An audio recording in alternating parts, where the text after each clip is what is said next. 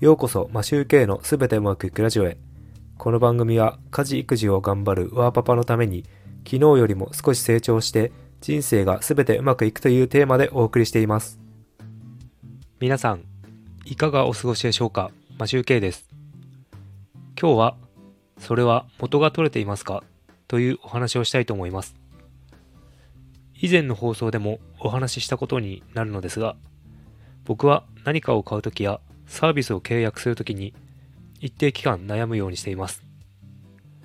どうしようもなく欲しいものはすぐに決断するのですが、だいたい1ヶ月くらい期間を検討するようにしています。それは買ってから元が取れるか、どうやったら元が取れるのかというのを考えてから買うようにしているからです。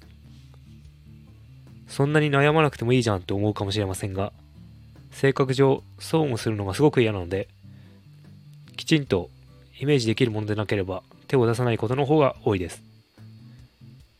過去の例を挙げると、先日もお話しした海外ドラマを見るために、以前は DVD を借りてメディアに焼いて見ていましたが、それの後、サブスクリプションが流行り始めて、Hulu を契約しました。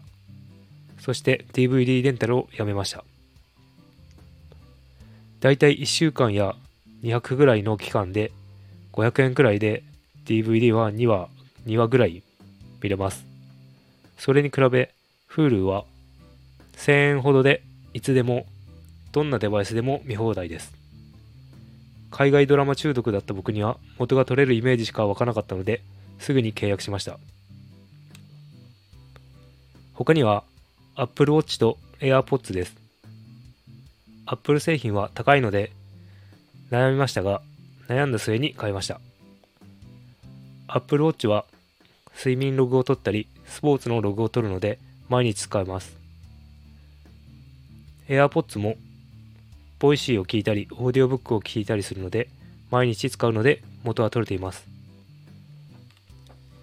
元が取れているかどうか、判断基準は満足度、金額に合った頻度で使用、頻度以上に使用しているかどうか、生活に良い変化が起きたかどうか、というのを指標にして見るといいかもしれません。僕はそれらを気にしています。皆さんはどうでしょうか？買ったものの元は取れていますか？いつも聞いていただきありがとうございます。それでは今日も全てうまくいく一日を。